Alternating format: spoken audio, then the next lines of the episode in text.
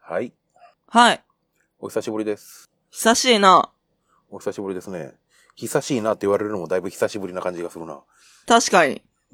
なんか今久しぶりに行ったなって思った。はい。というわけで、はい。どれくらいあれから経ったのか。本日、2018年9月6日、22時45分でございます。はい、9月です。長月セプテンバさん。んあ、なんでもないっす。そんー。、セプテンバーといえば僕ら世代はスミレセプテンバーラブ。はえはスミレセプテンバーラブを知らない。 あのさ、よよく世代間、異性、えなんだっけ、あえっ、と、あの、異文化コミュニケーション的会話をすると、〇〇を知らないって言われるんだけどさ、あの、私22なんだよね、何度も言うけど。うん。そっちに連れて行かないでくれる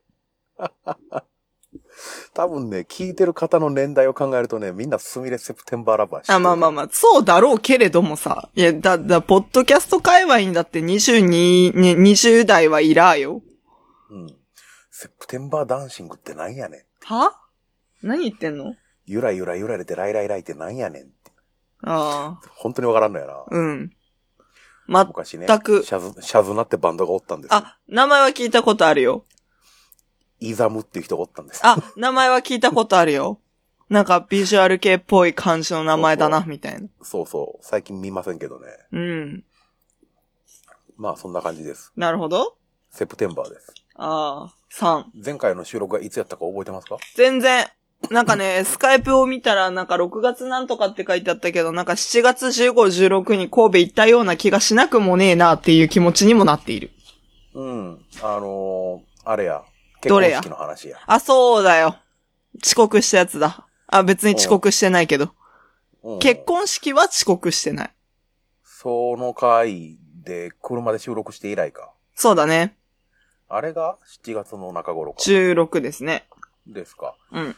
一月半って言わん経ってるか。立つね。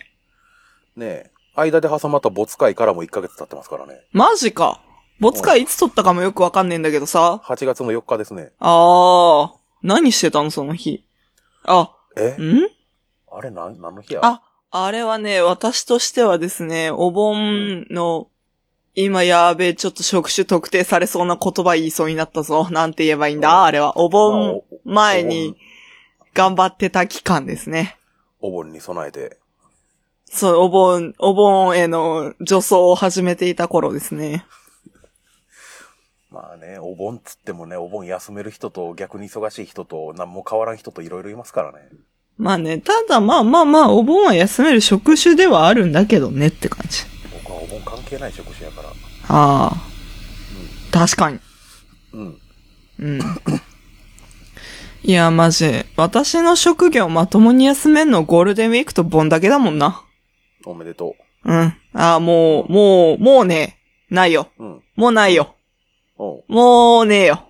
連休が、さようなら。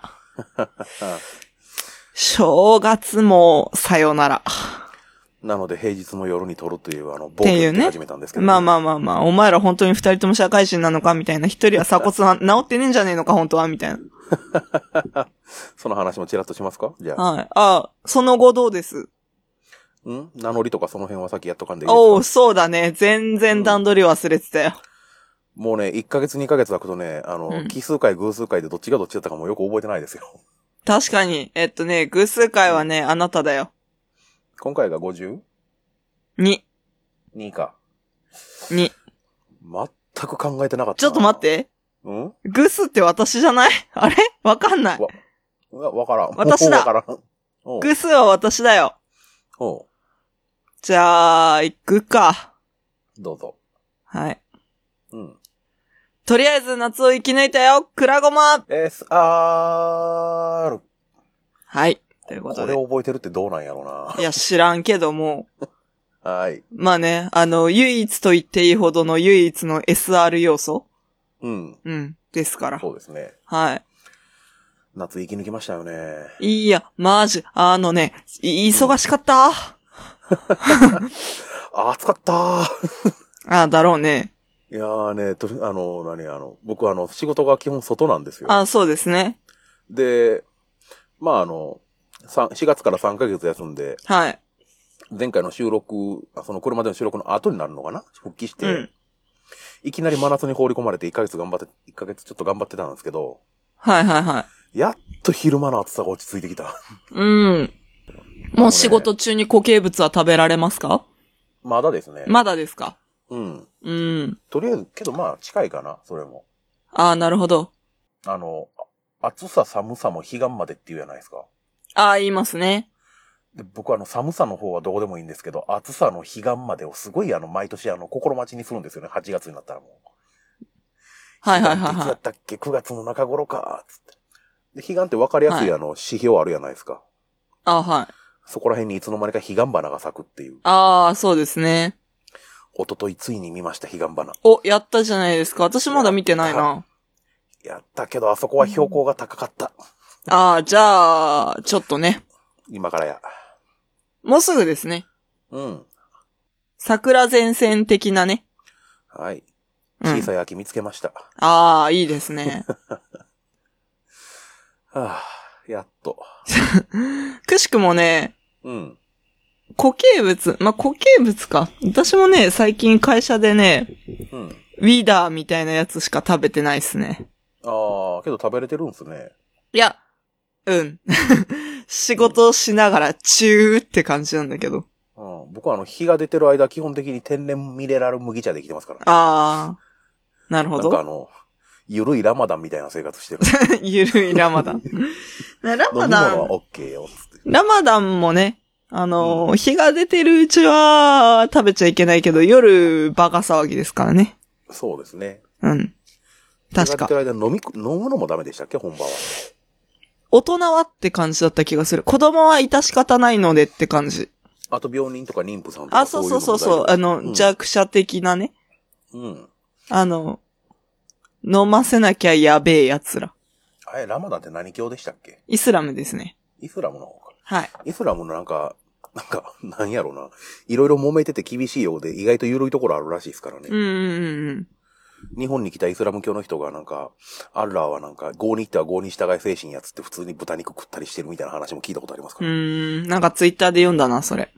おう僕なんで読んだかまあね、な。うん。そんな、プチラマダンをしていたり、うん。私は繁忙期が終わって、その終戦処理をしていたり、うん。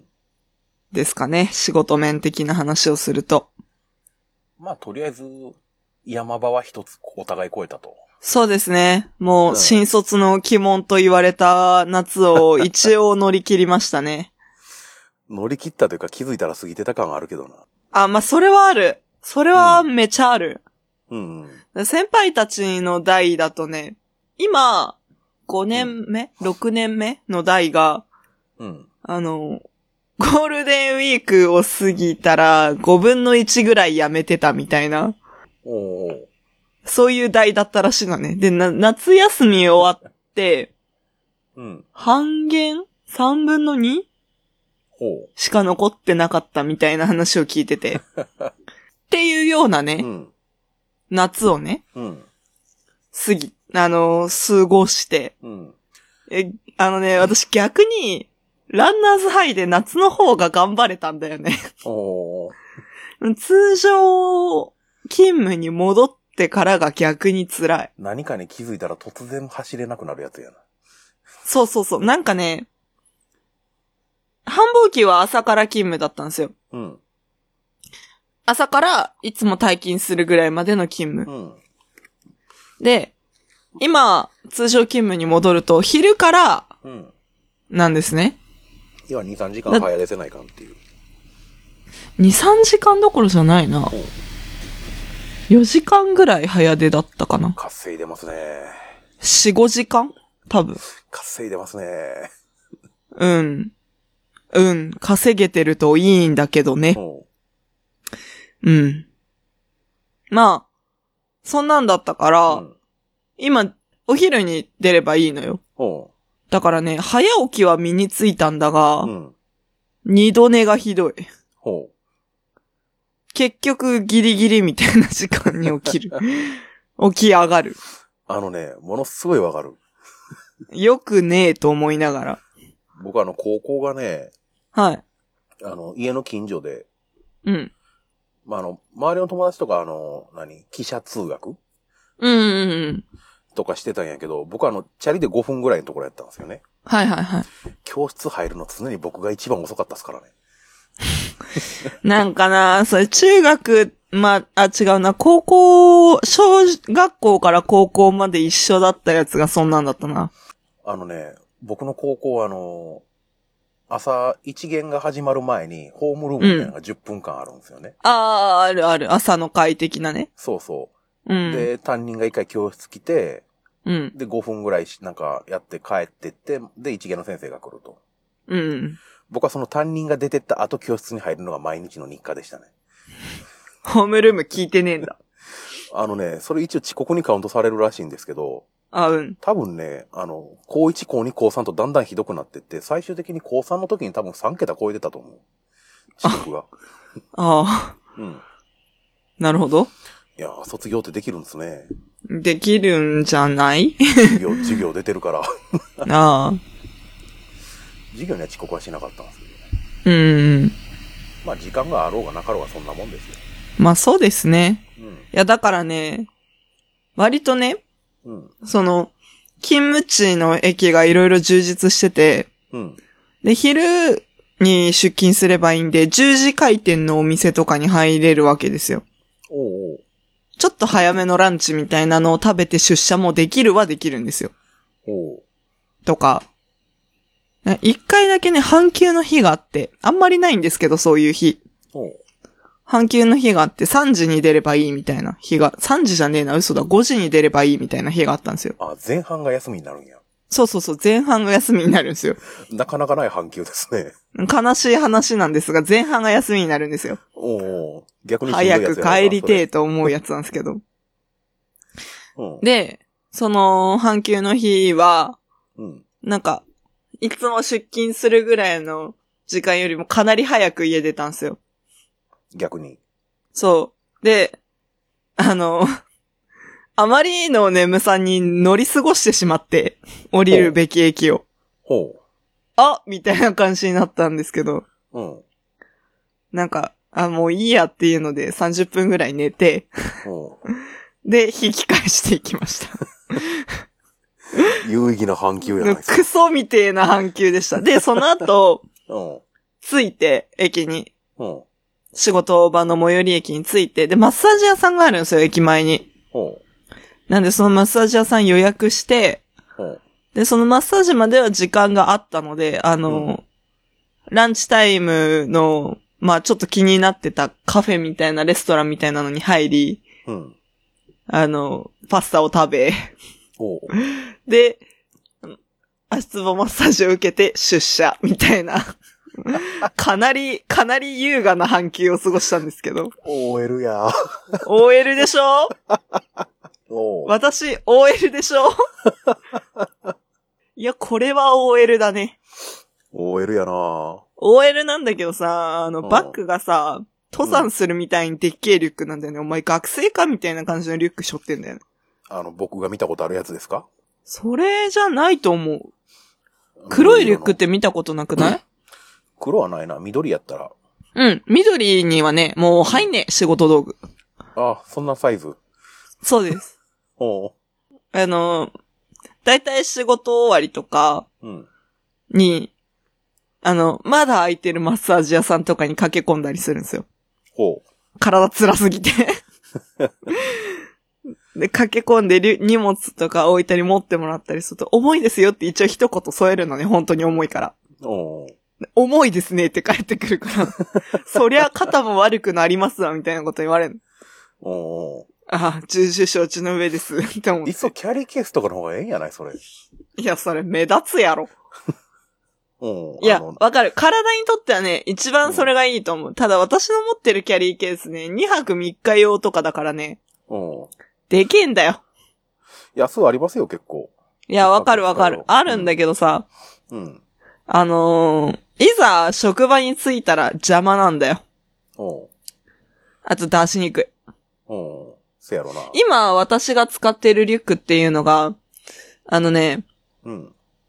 それこそ大学生の男子とかがよく背負ってんだけど、なんか箱みたいな形してて。あーあー。あのもう本当に、あ、お前二宮金次郎かみたいなリュックあるんだよ。あのー、あれや、ブランド名が今思い出せんわうんまあまあまあよく見かけるやつ。これか、み、あの、これだみたいなやつツイッターに後で上げとく単ん純にで。思い出せんのが気になる。うん自分の実物なのかうん引っ張ってきた画像なのかわかんないんだけど。まあね、あの、最初は頑張って OL みたいなトートで通ってたんだけど、いやもう入んねえわと思ってう、んカバンに。って思ったから、思ったので、あの、そのリュックを思い切ってドンキホーテで買い、思い出した。ザ・ノースフェイスや。ああ、それではないんだよね。たうだ、その形であす。の四角い。うん。そうそうそう。あれのさ、何が便利かって、あの、上部分が全部開くんだよね、蓋みたいに。うん、うん。で、お菓子のパッケージみたいな開き方ではないんだけれども、なんかパカって開くわけよ。うん。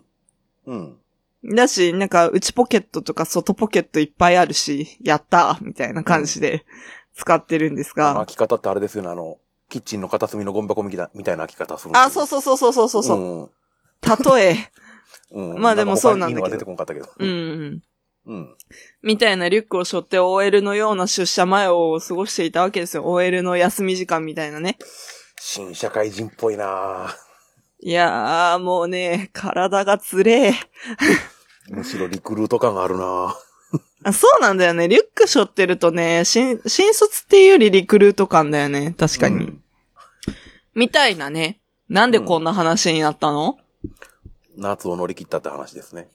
ああ、そう、うんそうそうそうそうそう。あで、まあ、出社が遅くなったはなったんだけれどもって感じか。うん。いやー、無理やこうでに。かこうにかと。そうそうそう。あの気づいてるのかどうかは知りませんけど、あの、はい。あの、テンプレまだ言うてないですからね。そうなんだよね。うん。そうなんですよ。いる やるか。一応言うとくか。うん。あの、あれがなきゃね、アイデンティティというか ね、我々の名前知らないままこいつら誰なんだろうなって思って聞くような方もいるかもしれないからね。うん。可能性としてね。う。。うんなくはないだろうん。はい。というわけでやっていきますか。はい。はい。じゃあ、天下ごめん、花の大学、あーわサバ読んだサバ。ー。なんかサ最バ近聞いた読んだよ、こいいつ。はあ。ましょう。はい。天下ごめん、花の新卒ルーシーと、なんかごめん、ただの味噌じみおえもんの10歳差コンビによる異文化交流ポッドキャスト。世代も性別も住んでる地域も全然違う。えーと、なんだっけな。うーん、共通忘点のれあまたりないわ。二人がマイペースなフリートークをお届けしまごめんって今、奨学金の返還の明細見ちゃってた わ。来月から始まるんだ。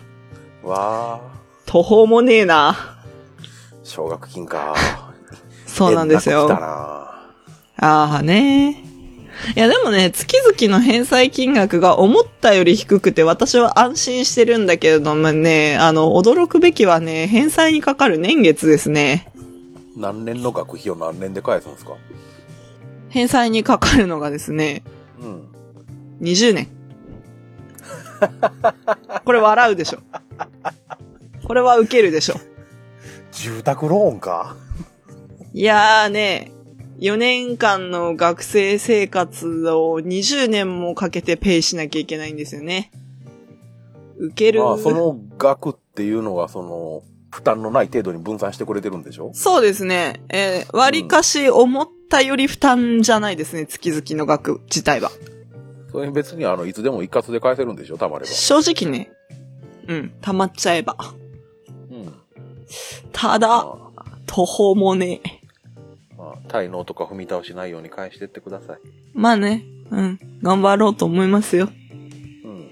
ええ。大変。20年か、笑うなで、42だで や。わし、今、2、3歳の子が、ルーシーと成人するで、同じ年に、同じ年になってる。バブーやで。いいね新卒っぽいやん。うーん。途方もねえでや。お金の話するじゃあ、いや、やめときましょう。一ネタあるよ。あー、なんでしょうか。あの、しかも神戸を絡めれる一ネタ、一ネタある。な、なんすか。あのーあの何前ルー、この間ルーシーがあの、神戸来てた時、はい。あ、いつやったっけ ?8 月やったっけ8月のうん。 10とかああ、そのあ、違う違う、辺か11だ。うん。その、その日にね、ライブ前にね、はいはいはあの、お金の価値って何なんやろうなって思う出来事が一つあって、ね、い。どうしたんですかあのちょっと 超笑うじゃないいですか。どうしたんですかちょっとおもろそうでしょあはい。突然何をそんなあの、昼間の神戸で思っとるんやっていう。そうそうそうそう。どうしたんあの、ロッテリアの話しか聞いてねえからさ。あれ違うな。これ別の回だ。はいや違うな。まあ、それとは別の日なんですけどね。はいはい。まあ、僕いつもあの、神戸行くときってあの、ギリギリに着かないように行くんですよね。はい。あの、ある程度余裕を持って行って、まあ、はい最近は節約も兼ねて前の晩にあの、出て一般道走ってたりするんですけど、はいはいはい。まあ、気分転換の方が大きいんですけどね。はい。で、まあ、その日もあの、いつも通りあの、2時ぐらいかな、1時2時ぐらいに神戸、まあ、16ビットの近くに着いたんですよね。うん。で、何しよっかなみたいな感じで、とりあえず着いたって駐車場確保できたんで安心してあのツイートしてたら、うん。その、他のその、笹山さんのファンの方、ライブに来る方が、うんうん。あの、とあの、何まあ、暇やからっつって、うん。何買い物付き合ってみたいな感じで、うんうん誘ってくれて、うんうん。いいっすよ、言うて、どこ行きたいんすかっつったうら、ん。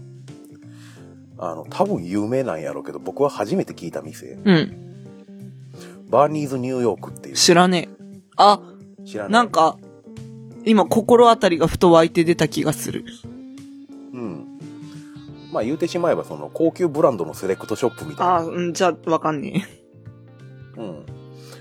まあ、要は、あの、洋服売ってるような店ですよ。え。そんな店に付き合わされたのうん。ほう。まあ、それは別にいいんですよ。僕、僕もあの、何、あの、自分一人じゃ絶対に行かない場所。ああ、まあまあまあまあまあ。そうですね。そもそも服にあんまりお金かけるたちでもないから、うんその、何、 まずまあ、用事がない、その、どういう状態になっても自分一人では。まあ確かに。うん。で、そこへ行きたいという。まあ、他に、 そういうところ入るチャンスもなかなかないから、面白そうやから行ってみようかなぐらいの感じでついてったんですうよ。ん。で、まあ、あの、一目見てね、外観から、まあ、高そうな店やなってのは分かるところなんですよ。はで、まあ僕特にあの、何、買うわけでもないから、あの、一緒について回ってたんですけど、舐めてましたね。い。というと。明らかにその、陳列されてる服とかも、一目見てあの、何、いいやつやってのがわ僕でもわかるレベルなんですけど、はい。まあ僕服ってあんまり興味ないんで、まあ、へえ、へえ、ほう、みたいな感じで見てたんですけど、はいはい。メンズの靴のエリア、はい。これは多少興味はあるわけです。変わああ、まあそうだよね。好きだもんね。る。ううん。ん。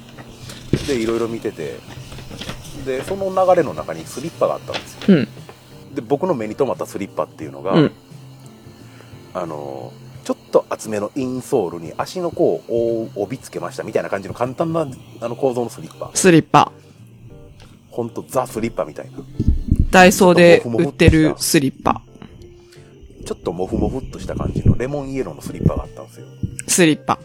うん値段とか関係なくこれを履く人ってどういう家住んでるんやろう思って手に取ったんですよはい。 7万5千円ってうーん。まあね、アパレル業界の値段の付け方ってよくわかんねまあブランド量ってのもあるんでしょうけど、え。うん、全然ある。あの、7万5千円でこのスリッパを買う人ってどういう生活をしてるんやろうかっていうところまであの、なるほどなてかそこからスタートするわけですよ、思考がね。うん。で、お金って何なんやろうってなっていくわけですよ。なるほど。本日の議題です。ええ え、マジえ、いや、適当。ああ、だって話すことなさすぎるもん。確かに。いや、だから今更お盆の話しようっていう話 ですよ。じゃあ一方その頃のルーシーの話につなげてみますかオチが弱いなええうーん。え、お、ええうーん。はーい。何も考えずに話すとこうなるな。いやそういうぼやき入れるから弱くなっていくんだって。あのね、眠いです。ああ、うん、私もね、今日もね、マッサージに行ってきたからね、眠い。うん。うん。スリッパに7万5千って出せますいやー、いらねえ。何、何まで出せる ?7 万5千円って。 7万5千うん。もあのの、ススリッパで7万5千円って、あの、明らかに僕らの感覚からしたらわけわからんぐらい高いやないですか。わからんな。で、今のご時世、スリッパ新聞でも作れるでな。そうそうそう。で、それとは別にあったサンダルとか、まあ、明らかにダイソーで見たことあるなって言うてしまえるようなデザインのやつやったりするんですけど、それも4万円とか平気でしてたんですよ。うーん。で、その近くにあったあの、靴用の、あ、あの何ミンコイルみたいなうん。それは僕が知ってる定価で売っててものすごい安心した。うーん。うん。まあ、メンテナンス用品までめっちゃ高かったらもうメンテナンスできねえもんな、自分でな。うん。うん。モーブレーやったから。例えばスリッパで7万5千円ってクソ高いやないですか、ぶっちゃけもう。うん。何になら7万5千円で納得できるランクまで行くんやろって。え、それはも、さっきも今聞きかけたけど、ものもの。ものか。うん。サービスではなくものだよね。もので。例えばあの、最新型の iPhone が1台7万5千円になったらちょっと安って思うやないそうそうそうそう、そうね。そうそうそう確かそのランクで7万5千の適切なところって何やろっていう。に。ヘッドホン。高くねいやー。ああ、あの、そんなことを考えながらその店見てたって話なんですけどね。あ、うんうん。うん。なんだろう。何になら出せるかな今ね、何のヒントもあるはずもないね、すっげえ汚ね家の中眺め回してんだけ どね。なんだろうね。例えば僕が普段履いてる靴は、はいあの。レッドウィングっていうあの、アメリカのその、ワークブーツのメーカーの革靴で、うん。 4万円ぐらいしたんですよ。ただ僕にとってはそれでもクソ高えな部類なんですよね、やっぱり。 7万の買い物をまだしたことがないからね。なんあかー、、そうね。で、さっきなんで物って聞いたかっていうと、うん。最近パッと思いつく買い物で、一番高かったのが、うん。 4万弱の神戸行き帰りとホテルのパックなのね。ほー。だから、そう考えると、うん。 7万のもので、うん。これなら適正っていう判断が私には今まだ下せないのよね。なるほど。うん。逆にじゃあ今まで買った中で一番高いものって何になるんルーシーぐらいの年で。私うん。私が、自分のお金でだよね、もちろん。うん。自分のお金で買った一番高いものか。うん。うーん、多分、クラゴマでも一回話したことあるけど、うん。ソニーのワイヤレスヘッドホンですね。ああ。去年の誕生日に買っ、誕生日にぶっ壊して誕生日に買った、誕生日前日に壊して誕生日に買ったやつだ。ああ。それがそれがね、忘れちゃったんだけど、今、え、何万円だったっけあれって思ったんだけど、 3万ぐらいって言ってたあ言ってた気がする。3万2千とかそれぐらいだった気がする。あ。ヘッドホンで3万は結構いいよね。うん。お値段的にね。非常に快適なんだけどさ、今ね、通勤で便利なのがね、iPhone 付属のあの、ライトニングケーブル端子のイヤホンだっていう、悲しい事実が今私を襲っているんだよね。あの、意外と使い勝手いいんですよね。そうなんだよ。コンパクトなんだ。うん。耳に刺さってますよ。うん。コンパクトなんだ、やつは。うん非常に。しかも僕あの、カナル型っていうのかな、さっきゴムになったみたいな、あの、耳栓みたいなやつが苦手やから、うん。あの、iPhone 付属のイヤホンがすごいいいのよ。うん。ヘッドホンに3万は出せんな、僕は。いや、なんヘッドか、ホンは8000円がラインやな。ああ、そう。うん。まあなんかワイヤレスヘッドホンが非常に使い勝手がいいというのも大きいんだけれども、うん。なんか一回そのノイズキャンセルというなるものを体験してみたかったっていうのもあり、ああ。使ってますノイズキャンセル機能。割とあのデフォルトで入るから、私の持ってるやつに関しては。うん。で、そのって、あの、完璧なノイズキャンセルっていう日本語はおかしいけれど、うん。あの、そのノイズキャンセルだけっていうのもさ、うん。まあ、周りの音が聞こえなくなるからちょっと危険じゃないうん。っていうんで私のヘッドホンに搭載されているのが、あの、ちょっと周りの音を聞けるようにするみたいな。ノイズ緩めキャンセルみたいな。そうそうそうそうそう。ううんうんっていうのがね、割と私としてはすごく便利なので、うん。うん。それまはあいいでも、その、なんだろうな。あれでしょ、部屋の中におって聞こえる外の騒音ぐらいのもんでしょ。そうそうそうそうん。う。だ、だからそのクラゴマで買いたての時に話したけど、まずそのヘッドホンを外すとうるせえ街って う思う。んうん。街の喧騒がうるせえってなる。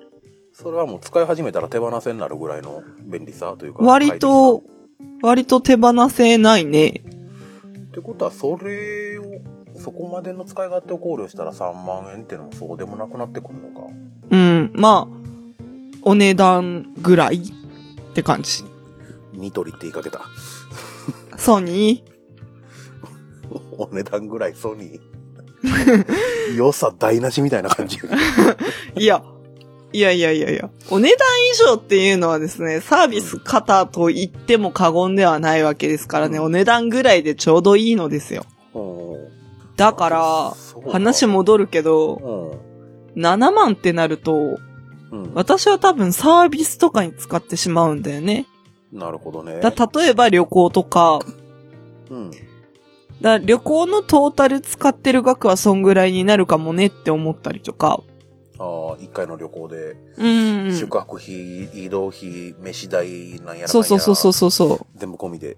うう。かもねっていうのが、この間のお盆の神戸だったりしたんだけど、ん。もしかしたらこれぐらい使ったかもっていう感じにはなるんだけど。うん。でもその半分はさ、宿と新幹線代だから、うん。と有意義っちゃ有意義ですね。そうね。と考えると、なるほど、プライスレスって思うわけですよ。もちろん。うん。そうか、ルーシーの生活スタイルだとそんなに高いもんってまだ、物としては買う必要がないか。そうね。あと、まあね、自分で買ったもので高いもの。あと、スーツぐらいか。ああ。う。ん。でも仕事着だから、欲しくて買ったというよりも必要に駆られて買うが強い上にさすがに現金。で払ってないから、あ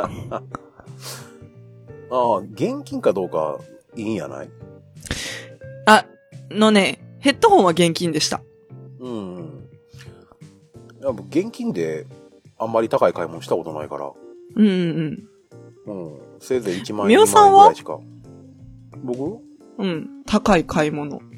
車。ああ。ああ。うん。3年がかりで払ったよ。うん。うん。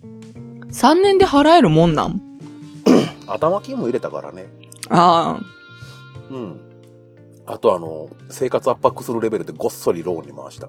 ああ、なるほどな。あの、長引かせると辛いっていうのが、ずっと頭にあったから、はいはいはいはい。ギリギリのラインで短期間で済ませたいってのがあって。ああ、攻めたわけだ。うん。ローンの額って言うていいのかどうかわからんところやけど。やめとけば。 ギリギリって言っちゃってるし。まあね。うん。じゃなくてあの、そのトータルのね。ああ。うん。まあ別に僕乗ってる車隠してもないんで、あれですけど。まあ3ナンバーですよ。あ、なに有名なんその言葉というのは。あ乗ってる人やったら、あの、わかる人やったらわかる。あの、ナンバープレートの上にちっちゃい数字あるじゃないですか。はいはい。あれが、あの、おおむねの車のサイズなんですよ。サイズによって違う。はあ。サイズとはははは区分今、重さなんかな幅なんかなそれで、あの、5から始まるやつか3から始まるやつかみたいな。はあ。 4から始まるの営業車とかそういうのがあったりするんですけどね。へえ。特殊車両は8スタートとかね。まあ3のやつです。なるほど。それが一番高かったっすね。うん。あとはあれですよ、先月あの、カーナビ買いました。うん。いくらぐらいなん相場って。相場はね、その性能によってピンキリああ。あの、何あの、タブレットみたいにあの、ダッシュボードの上にポンって置くタイプのやつとか、うん。あの、ルーシー僕の車にあの、あった CD のデッキ知ってるでしょあの、あ、うん。埋め込み型の。はいはそこに埋め込むタイプのカーナビとか。であまーだ値段、その、あとその性能で値段全然変わってくるんですけど、い。うん。僕のやつはその、今 CD のデッキ外してそこにカーナビ差し込んでるんですよ。うんあそこに画面をね。それのミドルクラス。安くはないが、一番高いモデルでもないぐらいのやつ。うん。が、これが、えっ、とね、6万円ちょっとか。なるほど。うん。それぐらいかな、最近うーは。ん。うん。なんかね、お金の話割と飽きてきたよ。うん、僕もどうしようかな、これって思ってる。うん、めっちゃ思ってる。まあ、クラゴマって何話してたっけって今すごい思いながら話してる。え、笹山ライブの感想でしょ。あー、なるほど。あー、なるほどって言うてもうたけど。うん。うん。そういう番組やったっけいや、それを別にメインにはしてないけども、うんバカほど言ってるやついたじゃん。誰だかわかんねえけど。おったね。うん。月5回ぐらい行ってなかったっけ、あの子。一時期。一番言ってて、月9とかじゃないかな。 9? それもしかして去年の11月とかその辺ですか多分。うん。で違うんだよ。去年の11月死ぬほどライブあったんだよ。9行ってて1個行き漏らしてるからね。1、2、あ、東京も含めだよ。うん。 1、2、うん。 3、うん。 4、うん。 5。うん。同じ日に行われたライブ、1回カウントほ。にするどっちがいいううん、じゃあまあ、ライブはライブで一本一本にします。あ、わかった。5、6、う7、ん。 8。うん。あ、9本行きたかったけど、1個会社の研修で潰れたんだ。あ8あ。い本や、。それでもな、大概やと思うよ。で、で、今、弾いたけど、うん。あの、このうん。 8本プラス、うん11月は川岸さんのワンマンん行ってるから。だかあーら笹山ライブだと8本。 あー。なんか川岸さんのライブはね、あの、11月の3連休だからね。うん。あの、正直な話すると、はい。その、僕らってあの基本、その、神戸でやるライブって遠征組になるわけじゃないですか。そうですね。となると、やっぱり旅費もかかってくるわけですよ。そうですよ。で、旅費もあの、かかってくると、あの、ぶっちゃけた話、あの、あの、ものすごいいろいろ考えて設定してるのはすごいわかるけど、うん。チケット代って割とあの、考えないところあるじゃないですか。ある。うん。全然脳幹。チケット代がだって旅費の、旅費も全部ひっくるめたら、あの、割と1割2割とかしか占めないってところあるじゃないですか。ある。それでも9本となるとなかなかなもんですよね、それもね。そうだね。うん。いや、なんか、こあれれ別に。今気づいた違うんだ、違うんだ。あのね、こおの、うこれ系の話をすると思い出すツイートがあって、うん。あの、全然、笹山さんのファンとかじゃないんだけど、うん。普通に見たライブ、あなんかライブが好きっていうかバンドが好きな人なのかなのツイートで、あの、コンビニで発見するチケットあるじゃないですか。まあ、あーセブンだったら緑とか、ローソンとかファミマだったら青なのかなみたいな。何あの、チケットピアとかで買うような。そうそうそうそうそうそう、ああいうチケットあるじゃないですか。うん。で、あの、あれを並べた写真をアップして、あ、これが全部満札だったらいいのにな。は、これは全部満札だったものっていうツイートを見たことがあって、 あー、2枚で1ユキチ。みたいな気持ちになるわけですよ。私もなんかちょっと揃えたチケットを見て。うん。え別になったことはないけれど、あ、そういう考え方もあるって思うわけですよ。うん。なんだけどね、あのー行く前も後も特に関係ない。 うん。ただ、あのーなんだろう、相関して、並べてみたときに、うん。ほうっていう気持ちにはなる。うん。みたいな気持ちかな。あの、僕もあの、16ビットってあの、チケットあるじゃないですか、ちゃんと。あるね。うんうん。そのチケットを、あの、最初めて行った時から今まで全部一つにまとめてるんですよね。うん。日々熱くなっていくわけですよ。はい。にんまりしますよね、なんかね。ああ。なんか、ようやってるな、俺、みたいな感じの。 そこにね、別に達成感みたいなものは生まれないんだよね。達成感とはまた違うんですけど、うん、わかるんだけど。なんかあの、にっこりするし以外の選択肢出てこんよねって。あ、まあ、確かにそれはある。あ、それはね、言えてみようだね。にっこりする以外の選択肢がないんだ。確かに。そう。そう。別にだってそのチケットの束って別に後悔の後ではないですからね。ですね。楽しかった思い出ですからね蓄。積。うんそうです、そうです。ただ、うんただというかあの、何 そのチケットの束を金額に換算すると、何楽しんでるな、自分っていうね。うーん。うんただ面白いな、その、諭吉だったらな、諭吉だったものっての。あ、確かにって思って、その発想を見たときに。うんえ、だからね、やっぱり、あ、去年1年間って私異常だったんだなって思う。うん。今なんか、やってるさなかというか、うん。そうね、4月5月とか非常にしんどかったんですよ。みんながライブを心待ちにしているツイートを見るのが、ぶっちゃけた話ね。うん。でも、この入社半年を目の前にして、うん。でこの週末も実はあるじゃないですか、金曜日と土曜日に。そうですね。東京ライブがあって、で、来週ん来週でもないか、高知のライブがあって、うん。来週末です。あうん再来週の明けたところ。ああ、うん、それくらいにあるじゃないですか。うん。うん。高知のライブがあって、みたいなのを見ていても、うん。あーっていう気持ちになるわけですよ。おうあるねー。う、うんん。みたいな。なんか、それこそ、私が初めて神戸16ビットに行ったのが2016年の9月16日だったかななわけですよ。うん。 15とか16とかそんなあたり。もう2年になるんすか。そうです。2年前のリビングオンザナイトの9月。うん。復讐の女神アバドン。おうなわけですよ。えだからなんか私その時に行って、その日が初めての神戸で土砂降りの雨になったんですよ、夜。おうおうで、まあなんやかんやあって、ビットで傘を貸してもらって30万なって言われて、あ、じゃあ出世払いでって切り返した記憶だけがあるんですけど。おうおうあれなんかこの間ツイートしませんでしたその方はい。うん。それをですね、おうその先ほど言った OL みてえな日に、おう寝過ごし置いていってしまったんですよ。あらまあ。電車に。おうで、あって、あの、その、引き返そうって思ったうん。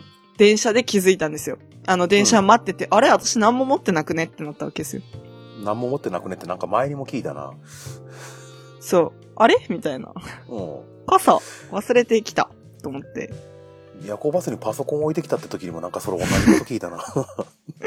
ありましたね。そんなことも。うん、正月の話ですね。そうですね。1月11、7日ですね。うん。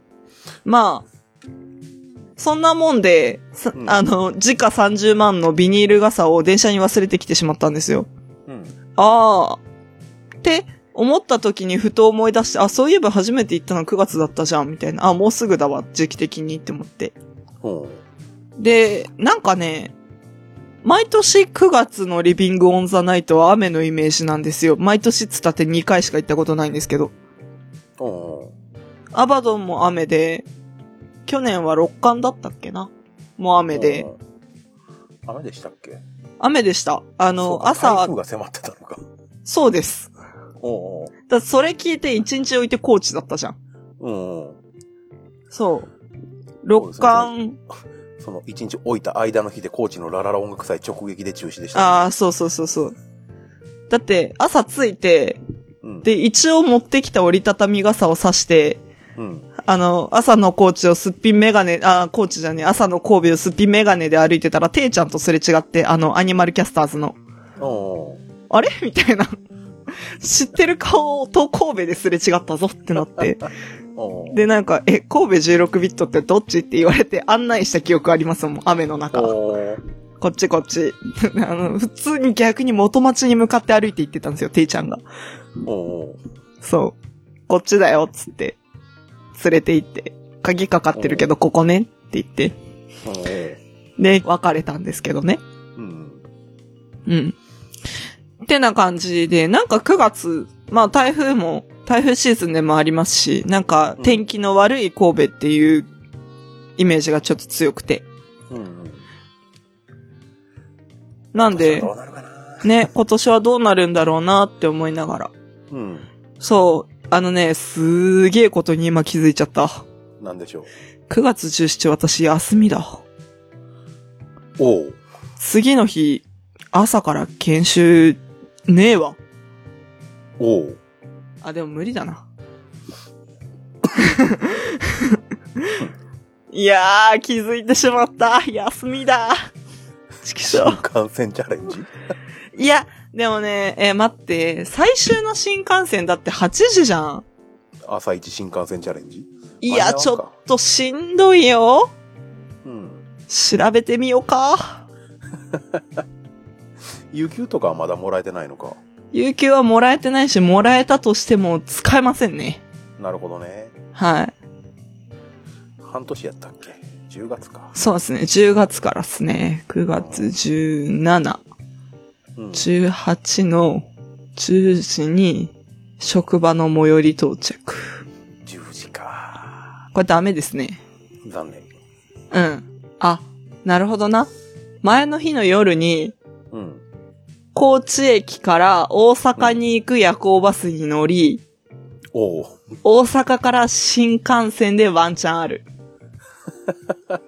なあ、そんな、つら。学生みたいなことを言い出したぞえ、無理だよ。普通に無理だよ。おお辛いわ。仕事はできねえ。せやろなうん。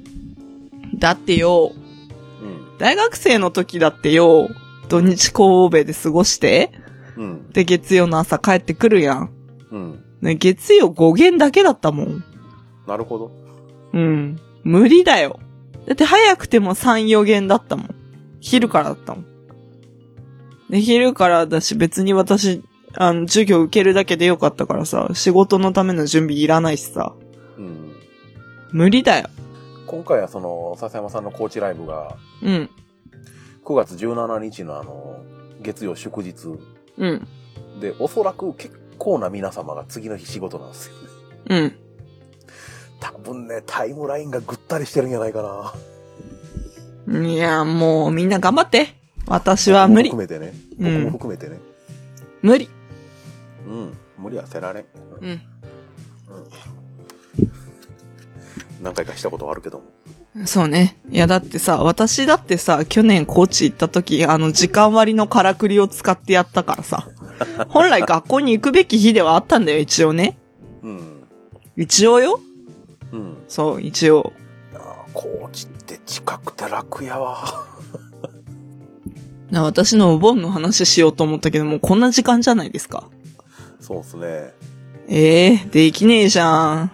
前回もこんなテーマのないグダグダなノリでなんかボツになってた気がするけどなあ、でも今回は使えるよ。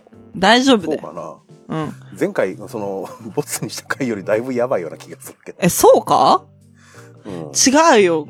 ぼ、違う。まあ、どちらかってる具合はさして変わらないけれど、うん。前回はね、話題が悪かった。あ、そうか。うん。深夜テンションで喋らんでいいこと喋りまくったからか。本当だよ。ほんまにルーシーが。本当だよ。結果ね、もうその部分切るのめんどくせえってなってボツにしたの。うん。切るぶ、切る、切りたい部分自分で判断してくれって言って、編集投げましたもんね、僕ね。うん。いや、無理です。やめよう。ボツ。オッケーっつってね。 まあそんな感じですよね。はい。お盆の話どうします日本撮りしますかえー、しんど。明日の仕事の準備できてねえんだけど。うん、そうなんですよね。僕も明日仕事やかいら、もやう、寝不足がちょっと続いてるから、 ね、寝ろし。寝ようか。うん。いや、話したいは話したいのよ。うん。あの、ザ・イマズマンでのお便りの失態を取り戻したいのよ、私だって。おうおうなんか言ってたな。いや、あ私は割と遂行したつもりであれを送ったんだけどね。はい。はい。かごま。